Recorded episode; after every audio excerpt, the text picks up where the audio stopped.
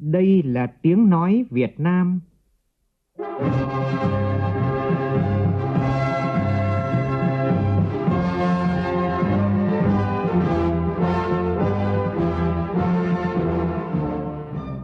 là tiếng nói Việt Nam, phát thanh từ Hà Nội, thủ đô nước Cộng hòa xã hội chủ nghĩa Việt Nam.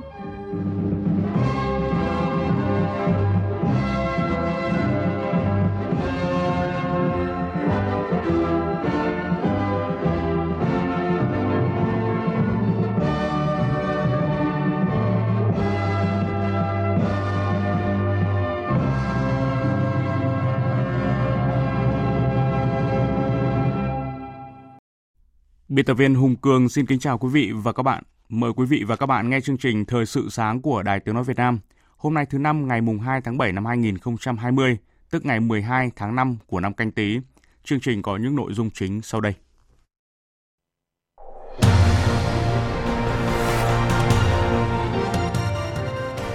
Tại hội nghị tham vấn quan chức cao cấp ASEAN Trung Quốc lần thứ 26, hai bên khẳng định lại cam kết phối hợp thúc đẩy đối thoại, hợp tác, xây dựng lòng tin nhằm đảm bảo môi trường hòa bình, an ninh và ổn định ở khu vực, trong đó có Biển Đông. Trước tác động của dịch Covid-19, GDP nước ta 6 tháng đầu năm tăng trưởng dương, tuy nhiên vẫn cần thận trọng và nỗ lực. Thành phố Hồ Chí Minh sẽ xử lý 66 cán bộ liên quan đến sai phạm tại khu đô thị Thủ Thiêm. Trong phần tin thế giới, ba nhà lãnh đạo Nga, Iran, Thổ Nhĩ Kỳ ra tuyên bố chung nhấn mạnh bác bỏ giải pháp quân sự, tin tưởng vào các giải pháp chính trị cho cuộc khủng hoảng Syria. Liên quan đến luật an ninh quốc gia Hồng Kông mà Trung Quốc vừa chính thức ký ban hành, Thủ tướng Anh cho biết sẽ đáp trả bằng việc mở đường nhập tịch cho hàng triệu công dân Hồng Kông đủ điều kiện.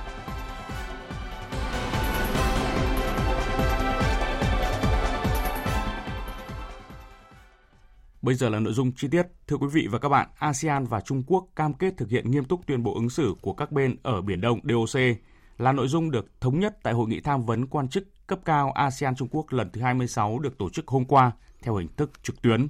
Thứ trưởng Bộ Ngoại giao Nguyễn Quốc Dũng, trưởng som ASEAN của Việt Nam, đại diện cho Việt Nam trong vai trò Chủ tịch ASEAN năm 2020 dự hội nghị.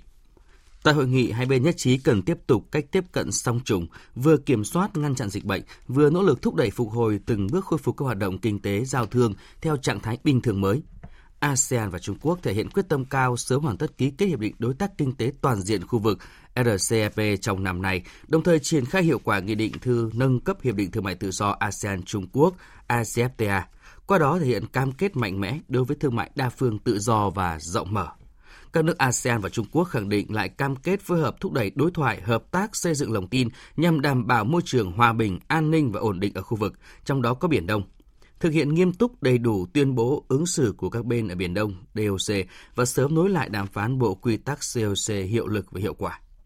Thay mặt các nước ASEAN trình bày về thách thức an ninh truyền thống và phi truyền thống nổi lên trong khu vực, Thứ trưởng Bộ Ngoại giao Nguyễn Quốc Dũng nhấn mạnh, ASEAN đã triển khai cách tiếp cận an ninh toàn diện trong bối cảnh khu vực đang có nhiều diễn biến phức tạp, đan xen do nhiều thách thức đang nổi lên. Theo đó, Thứ trưởng Nguyễn Quốc Dũng nhấn mạnh, đối thoại và hợp tác, xây dựng lòng tin và chia sẻ các chuẩn mực đóng vai trò then chốt trong giải quyết tất cả các thách thức an ninh. Tiếp theo các cuộc điện đàm với các đối tác nhằm tiếp tục triển khai các hoạt động cho năm Chủ tịch ASEAN 2020 và Ủy viên không thường trực của Hội đồng Bảo an Liên Hợp Quốc nhiệm kỳ 2020-2021 do Bộ Quốc phòng chủ trì. Tối qua tại trụ sở Cục Đối ngoại Bộ Quốc phòng, Thượng tướng Nguyễn Chí Vịnh, Ủy viên Trung ương Đảng, Ủy viên Thường vụ Quân ủy Trung ương, Thứ trưởng của Bộ Quốc phòng đã có cuộc điện đàm với ông David Helvey, quyền trợ lý Bộ trưởng Quốc phòng Hoa Kỳ.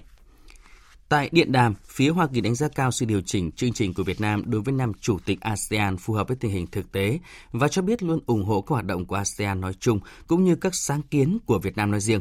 Về quan hệ song phương, hai bên điểm lại các kết quả hợp tác trong thời gian qua, đặc biệt trong lĩnh vực khắc phục hậu quả chiến tranh, thống nhất trong thời gian tới, trên cơ sở các văn bản, thỏa thuận đã ký kết cùng các thỏa thuận của lãnh đạo cấp cao. Hai bên sẽ thúc đẩy các lĩnh vực hợp tác phù hợp với quan hệ chung, trong đó ưu tiên lĩnh vực khắc phục hậu quả chiến tranh và gìn giữ hòa bình Liên Hợp Quốc.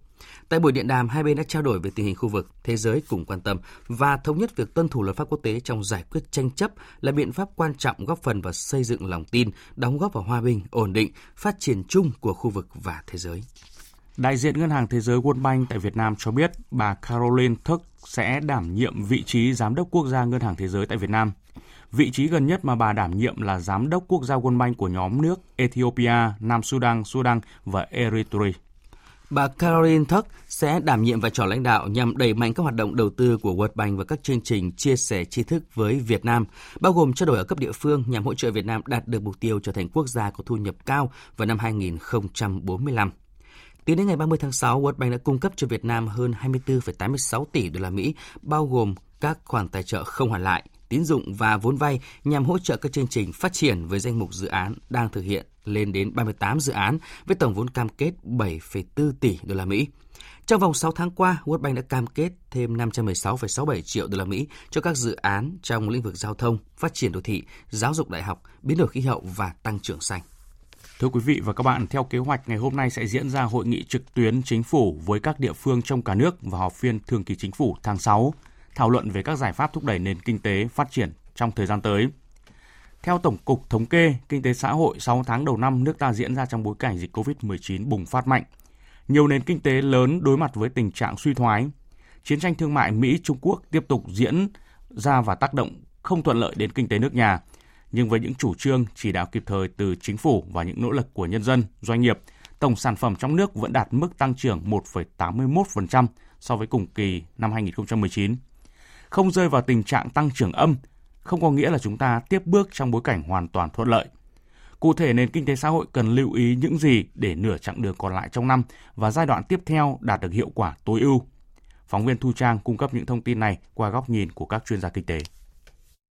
Cách đây tròn 3 tháng, Tổng cục Thống kê công bố tăng trưởng GDP quý 1 đạt 3,82%, là mức tăng thấp nhất so với cùng kỳ 10 năm qua. Nhưng xét ở tầm khu vực và thế giới, đó là mức tăng trưởng khá. Và không phải mọi hoạt động không phải tất cả các ngành nghề lĩnh vực đều ngưng trệ hay ở bờ vực sụp đổ do COVID-19. Vì mục tiêu kép, phòng chống dịch, phục hồi tăng trưởng kinh tế, nên bước sang quý 2, dù ngấm tác động tiêu cực từ đại dịch, GDP vẫn đạt mức tăng trưởng 1,81%. Trong bối cảnh kinh tế toàn cầu suy giảm nghiêm trọng, ông Dương Mạnh Hùng, vụ trưởng vụ hệ thống tài khoản quốc gia khẳng định. Quý 2 vẫn dương thì đánh giá là điểm sáng trong cái mức của toàn cầu là âm 4,9 với âm 6%, âm 7,6%. Nói như vậy không có nghĩa là chúng ta hoàn toàn tự tin nhìn kinh tế xã hội đất nước với toàn màu hồng và đầy lạc quan bước tiếp. Theo chuyên gia kinh tế tiến sĩ Lê Duy Bình, chúng ta đã làm tốt hơn so với một số quốc gia đang chịu dịch bệnh. Nhưng cần nhìn nhận rõ mức tăng trưởng 1,81% không hoàn toàn là một bức tranh tươi sáng. Hướng tới giai đoạn tiếp theo, cần nhìn thẳng vào các chỉ số khác có liên quan. Ví dụ, Hoa Kỳ có khả năng tăng trưởng âm 6,1%, khu vực đồng euro âm 9,1%, Nhật âm 6,1%. Đó là những thị trường xuất khẩu chính của Việt Nam, là chỉ báo chúng ta sẽ gặp nhiều thách thức trong 6 tháng cuối năm. Chưa kể, tiếp tục thực hiện mục tiêu kép đồng nghĩa với khu vực dịch vụ như là du lịch tiếp tục suy giảm thời gian tới, trong khi đây là một trong những lĩnh vực có nhiều đóng góp cho kinh tế. Đầu tiên, chúng ta vẫn cần phải kiên trì không chế được dịch bệnh Chúng ta đã thấy rằng là dịch này bùng phát ở bất kỳ lúc nào như là tình hình ở Bắc Kinh, Trung Quốc, Hàn Quốc hoặc là cái sự bùng phát trở lại tại một số bang của Mỹ, châu Âu. Như vậy thì nếu như mà dịch quay trở lại thì đó là một cái yếu tố vô cùng là đáng lo ngại ảnh hưởng đến cái nỗ lực của chúng ta sẽ gây ra một loạt cái hiệu ứng về mặt tâm lý những cái rủi ro đối với lại thị trường cũng như là đối với các doanh nghiệp và bên cạnh đó thì cần phải có những cái cải cách về mặt môi trường kinh doanh.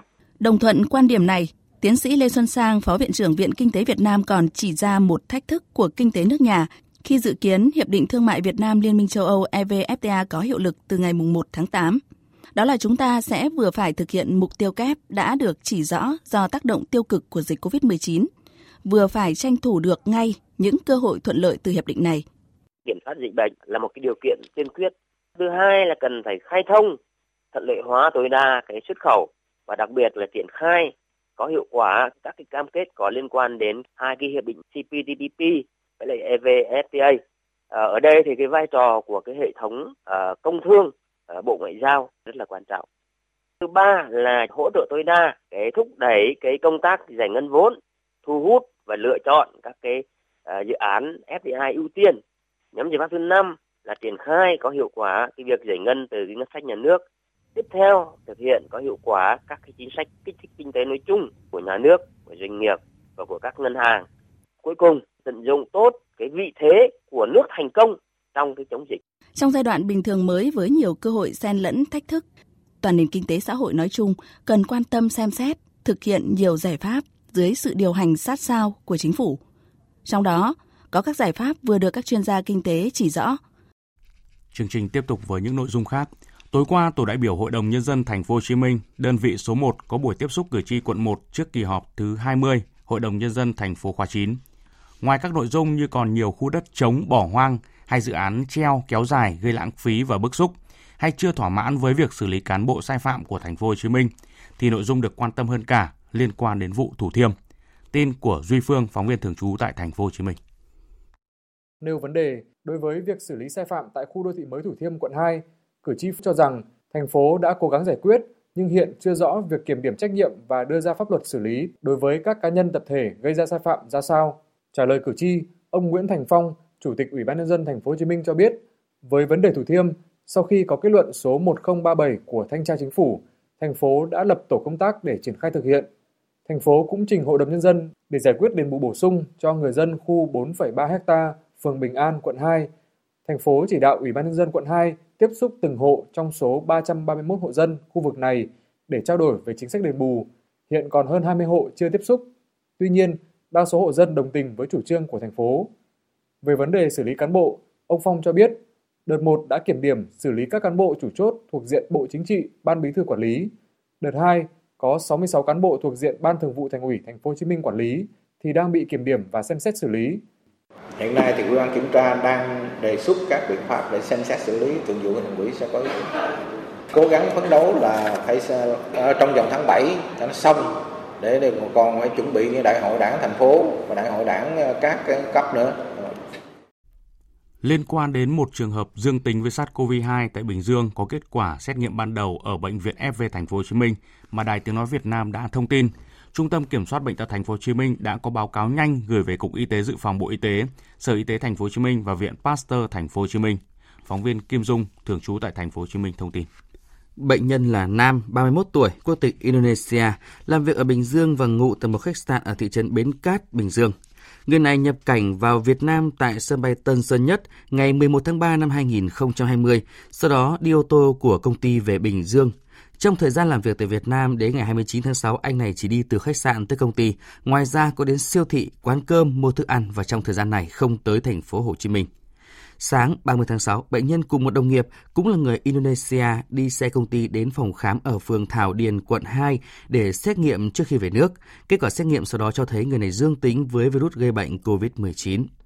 Theo thông tin thu được, người này đã đi từ phòng khám quận 2 ghé chợ Bến Thành tham quan rồi về Bình Dương. Trong quá trình tham quan có mang khẩu trang, cơ quan y tế thành phố Hồ Chí Minh đã trích xuất camera lập danh sách những người tiếp xúc chỉ định cách ly phù hợp. Hiện Bộ Y tế chưa xác nhận ca dương tính này. Còn về trường hợp nghi ngờ nhiễm bệnh tại Vĩnh Phúc, tối qua Bộ Y tế có thông báo trường hợp này đã được cách ly và kết quả xét nghiệm cho âm tính với SARS-CoV-2. Trường hợp nghi nhiễm này là nam người Trung Quốc. Xét nghiệm được thực hiện với mẫu dịch họng gửi tới Viện Vệ sinh Dịch tễ Trung ương ngày 30 tháng 6.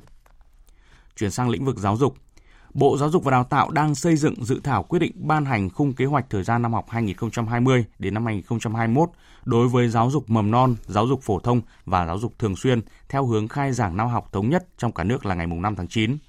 Theo đó, các trường không được tổ chức dạy học trước ngày khai giảng. Bộ Giáo dục và Đào tạo cho biết dù thời gian nhập học muộn hơn so với mọi năm, nhưng không ảnh hưởng đến các chương trình cấp học. Phóng viên Minh Hường thông tin.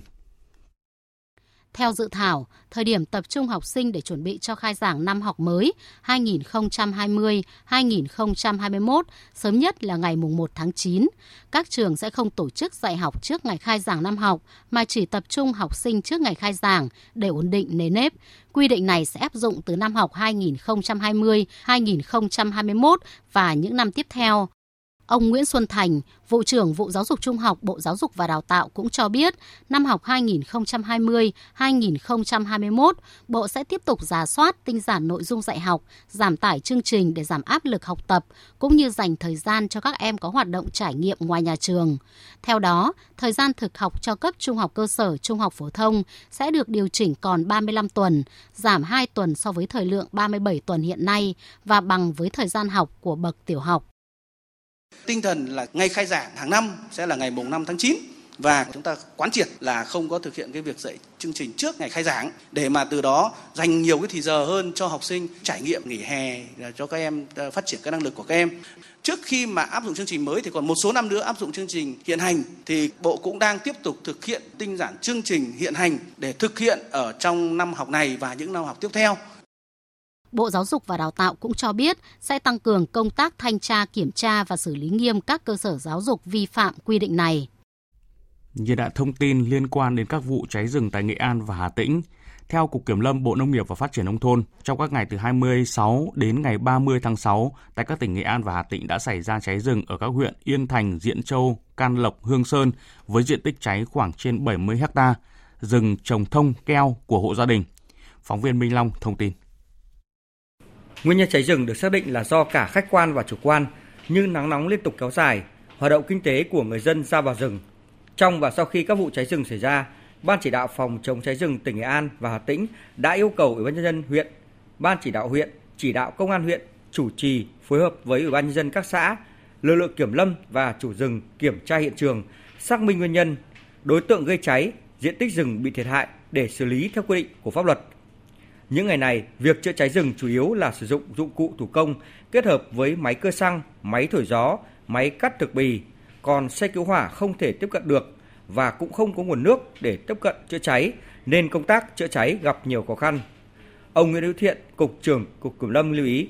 Nắng nóng khô hạn kéo dài mà những cái hoạt động về lửa rừng rất dễ xảy ra để đảm bảo được yêu cầu phòng là chính. Và chữa cháy thì phải kịp thời và tránh thiệt hại về tài sản cũng như là về con người là các địa phương cũng phải chú trọng thứ nhất là ra soát lại các ban chỉ đạo về phòng chống cháy rừng của địa phương rồi uh, kiện toàn lại cái ban này cộng với cái việc là kiểm soát chặt chẽ cái hoạt động người ra vào rừng để tránh cái việc vô tình hoặc là cố tình mang lửa vào rừng. Thời sự VOV nhanh, tin cậy, hấp dẫn. Chương trình thời sự chuyển sang phần tin thế giới. Thủ tướng Anh Boris Johnson ngày hôm qua tuyên bố luật an ninh quốc gia Hồng Kông mà Trung Quốc vừa ban hành vi phạm tuyên bố chung giữa Anh và Trung Quốc năm 1984 và Anh sẽ đáp trả bằng việc mở đường nhập tịch cho hàng triệu công dân Hồng Kông đủ điều kiện. Phóng viên Quang Dũng, thường trú Đài tiếng nói Việt Nam tại Pháp theo dõi khu vực Tây Âu đưa tin. Phát biểu trong phiên trả lời chất vấn tại Nghị viện Anh chiều ngày 1 tháng 7 về luật an ninh quốc gia Hồng Kông mà Trung Quốc vừa chính thức ký ban hành và có hiệu lực, Thủ tướng Anh Boris Johnson tuyên bố luật này là một vi phạm rõ ràng và nghiêm trọng đối với tuyên bố chung Trung Quốc-Anh được ký năm 1984 về việc Anh trao trả lại Hồng Kông cho Trung Quốc vào năm 1997. Thủ tướng Anh cũng nhận định luật an ninh quốc gia Hồng Kông mới ban hành đe dọa mức độ tự trị cao của Hồng Kông. Để đáp trả quyết định của phía Trung Quốc, ông Boris Johnson tuyên bố chính phủ Anh sẽ mở đường tạo điều kiện thuận lợi cho các công dân Hồng Kông đang có quy chế công dân hải ngoại của Anh được nộp đơn xin quốc tịch Anh. Chúng tôi muốn làm rõ ràng rằng nếu Trung Quốc tiếp tục đi theo hướng đó, chính phủ Anh sẽ mở đường cho những công dân Anh quốc hải ngoại ở Hồng Kông được phép đến sinh sống và làm việc tại Anh và sau đó được phép nộp đơn xin quốc tịch Anh. Đó chính xác là những gì chúng tôi sẽ làm. Theo số liệu do chính quyền Anh đưa ra, tính đến tháng 2 năm 2020, có 349.881 người Hồng Kông đang sở hữu hộ chiếu hải ngoại của Anh, nhưng có đến khoảng 2,9 triệu người đủ điều kiện để đăng ký sở hữu hộ chiếu này. Điều kiện đặt ra là những người này phải được sinh ra tại Hồng Kông trước năm 1997, thời điểm Hồng Kông được trả về với Trung Quốc. Tuy nhiên, chính phủ Trung Quốc trong ngày 1 tháng 7 cho biết luật an ninh quốc gia Hồng Kông được 52 quốc gia trên thế giới ủng hộ. Trung Quốc cũng luôn bảo vệ quan điểm cho rằng Hồng Kông là việc nội bộ của Trung Quốc và các nước khác không có quyền can thiệp gây bất ổn tình hình tại Hồng Kông. Vào lúc 21 giờ đêm qua theo giờ Moscow, việc bỏ phiếu cho các sửa đổi hiến pháp đã hoàn tất ở tất cả các khu vực của Liên bang Nga. Ủy ban bầu cử Trung ương đã bắt tay ngay vào công tác kiểm phiếu và công bố những kết quả đầu tiên. Tin của phóng viên Anh Tú thường trú tại Liên bang Nga. Theo số liệu của Ủy ban bầu cử Trung ương Nga, tỷ lệ bỏ phiếu trên cả nước đạt gần 65%. Cũng theo số liệu của Ủy ban bầu cử Trung ương Nga, sau khi đã kiểm được 85% số phiếu, thì có gần 78% ủng hộ các sửa đổi hiến pháp. Người đứng đầu Ủy ban Enla Pamfilova giải thích rằng thông tin về kết quả sơ bộ của cuộc bỏ phiếu toàn quốc về sửa đổi hiến pháp được công bố ngay để tránh sự vô lý và giải thích sai. Bằng cách công bố kết quả sơ bộ, Ủy ban bầu cử Trung ương hành động vì lợi ích của sự cởi mở và tính hợp pháp tối đa. Trước đó, theo kế hoạch, Ủy ban này sẽ kiểm phiếu trong 5 ngày và công bố kết quả sau 3 ngày tiếp theo. Ông Evgeny Michenko, Chủ tịch tập đoàn Michenko Consulting, cho rằng Cuộc bỏ phiếu này đã biến thành một cuộc trưng cầu ý dân về niềm tin vào ông Putin. Những số liệu sơ bộ về kết quả kiểm phiếu cho thấy có mối tương quan gần với xếp hạng ủng hộ Tổng thống. Điểm đáng chú ý nhất trong hiến pháp sửa đổi là về nhiệm kỳ của Tổng thống. Theo đó, nếu được thông qua, số nhiệm kỳ của các cựu và Tổng thống đương nhiệm sẽ được đưa về không, hay nói cách khác là tính lại từ đầu. Tổng thống Putin sẽ có cơ hội tái tranh cử vào năm 2024. Hôm qua, Tổng thống Nga Vladimir Putin cùng hai người đồng cấp Thổ Nhĩ Kỳ và Iran đã tiến hành cuộc họp trực tuyến để thảo luận về tình hình Syria. Trong cuộc họp, Tổng thống Nga Putin nhấn mạnh các nhóm khủng bố vẫn đang ở bên trong tỉnh Idlib, Tây Bắc Syria và một số khu vực khác, và việc loại bỏ hoàn toàn các nhóm khủng bố là điều cần làm hiện nay, song hành với việc thúc đẩy tiến trình hòa bình với sự hỗ trợ của Liên Hợp Quốc. Thực tế, không phải mọi vấn đề đều đã được giải quyết. Chúng ta vẫn còn nhiều việc phải làm. Chúng ta có nhiệm vụ hành động cùng nhau để loại bỏ các nhóm khủng bố, thúc đẩy tiến trình chính trị mà chính người Syria dẫn dắt với sự phối hợp của Liên Hợp Quốc, Nga, Iran và Thổ Nhĩ Kỳ với tư cách là những nước bảo trợ của tiến trình Astana sẽ gia tăng các nỗ lực để thiết lập hòa bình và ổn định lâu dài tại Syria. Kết thúc cuộc họp, ba nhà lãnh đạo Nga, Iran, Thổ Nhĩ Kỳ đã ra được tuyên bố chung, nhấn mạnh sự tin tưởng vào một giải pháp chính trị cho cuộc khủng hoảng Syria vốn đã kéo dài 9 năm qua, bác bỏ giải pháp quân sự cho vấn đề. Ba nước cũng nhất trí tổ chức cuộc họp thượng đỉnh ba bên về Syria lần tiếp theo tại Iran ngay khi có thể. Ngoài vấn đề Syria, ba nhà lãnh đạo Nga, Iran, Thổ Nhĩ Kỳ cũng nhất trí thúc đẩy sự hợp tác về kinh tế giữa ba bên. Trong khi đó, Hội đồng Bảo an ngày hôm qua đã thông qua nghị quyết ủng hộ lời kêu gọi ngừng bắn toàn cầu của Tổng thư ký Liên Hợp Quốc Antonio Guterres trong bối cảnh các nước cần tập trung đối phó với COVID-19. Phóng viên Phạm Huân, thường trú tại Mỹ, đưa tin. Tổng thư ký Liên Hợp Quốc Antonio Guterres đưa ra lời kêu gọi ngừng bắn toàn cầu ngày 23 tháng 3. Tuy nhiên, không nhận được sự ủng hộ của Hội đồng Bảo an do bất đồng giữa Mỹ và Trung Quốc, hai trong số năm thành viên thường trực của Hội đồng Bảo an. Nghị quyết của Hội đồng Bảo an được thông qua ngày 1 tháng 7 kêu gọi tất cả các bên tham gia xung đột vũ trang ngay lập tức ngừng bắn nhân đạo trong vòng ít nhất 90 ngày nhằm tạo điều kiện cho việc vận chuyển viện trợ nhân đạo.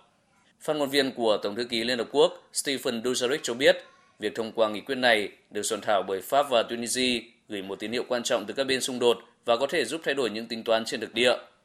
Quá trình đàm phán nghị quyết này đã bế tắc do các tranh cãi giữa Mỹ và Trung Quốc liên quan tới việc có nên kêu gọi sự hỗ trợ của Tổ chức Y tế Thế giới, điều mà Mỹ không muốn đề cập tới.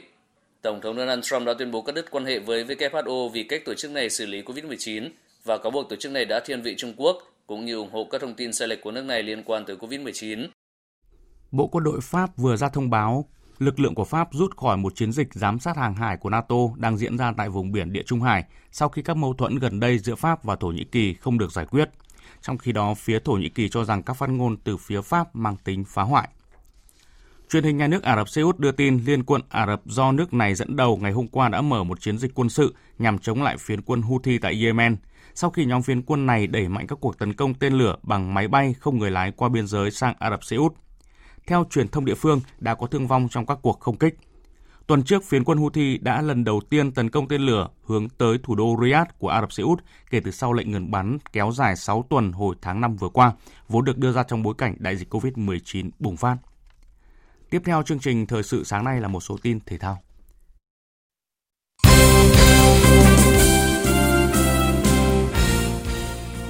Thưa quý vị và các bạn, Tổng cục Thể dục Thể thao vừa trình Bộ Văn hóa Thể thao và Du lịch dự thảo quyết định phê duyệt đề án và chuẩn bị tổ chức SEA Games 31 và Paragame 11 năm 2021 tại Việt Nam. Theo tờ trình của Tổng cục, sẽ có 36 môn thi được tổ chức tại SEA Games 31. Ngoài 36 môn do chủ nhà Việt Nam quyết định, Liên đoàn Thể thao Đông Nam Á có thể xem xét đưa thêm 4 môn mạnh của khu vực Đông Nam Á vào chương trình thi đấu.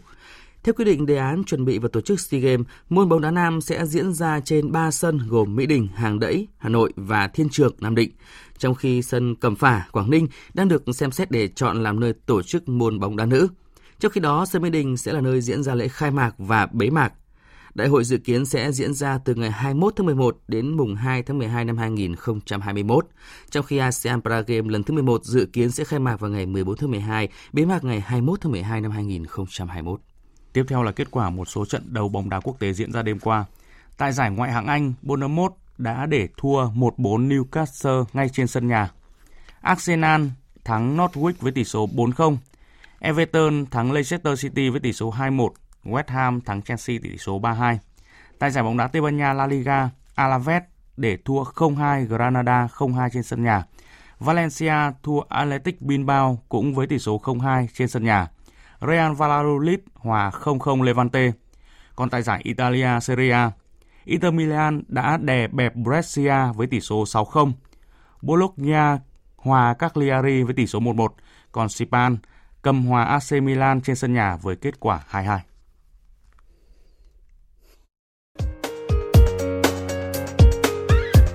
Dự báo thời tiết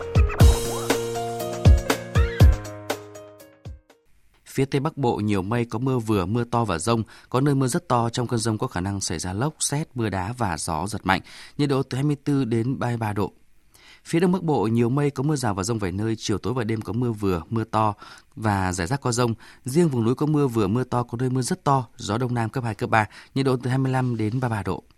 Các tỉnh từ Thanh Hóa đến Thừa Thiên Huế, Ngày nắng nóng có nơi có nắng nóng gay gắt, chiều tối và đêm có mưa rào và rông vài nơi. Riêng phía Bắc có mưa rào và rông rải rác, vùng núi Thanh Hóa, Nghệ An có mưa vừa mưa to, gió Tây Nam cấp 2, cấp 3, nhiệt độ từ 26 đến 38 độ.